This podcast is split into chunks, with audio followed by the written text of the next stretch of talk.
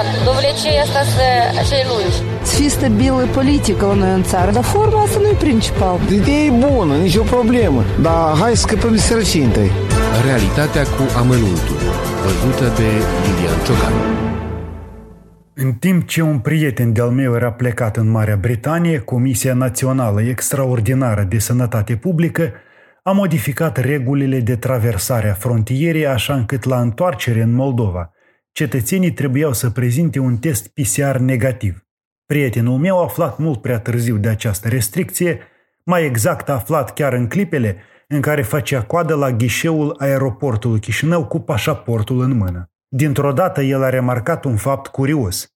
Mulți dintre moldovenii care se întorceau acasă prezentau citații de chemare în judecată sau programări urgente la medic. A înțeles totul că neavând testul PCR, a fost rugat să completeze fișa epidemiologică electronică prin intermediul căreia se obliga să intre în carantină timp de 14 zile. Fiind responsabil, s-a conformat, dar citind cu atenție hotărârea Comisiei Extraordinare de Sănătate Publică, a observat că în articolul 10.5 al hotărârii sunt prevăzute excepții de la carantină pentru mai multe categorii de persoane, printre care se numere cei care călătoresc din motive de sănătate și cei care sunt citați de instanțele de judecată. Faptul că pus de moldoveni se întorceau acasă citați de judecători, i s-a părut suspect amicului meu, căci nu cumva actele justificative prezentate erau doar niște tertipuri de eschivare atât de la test cât și de la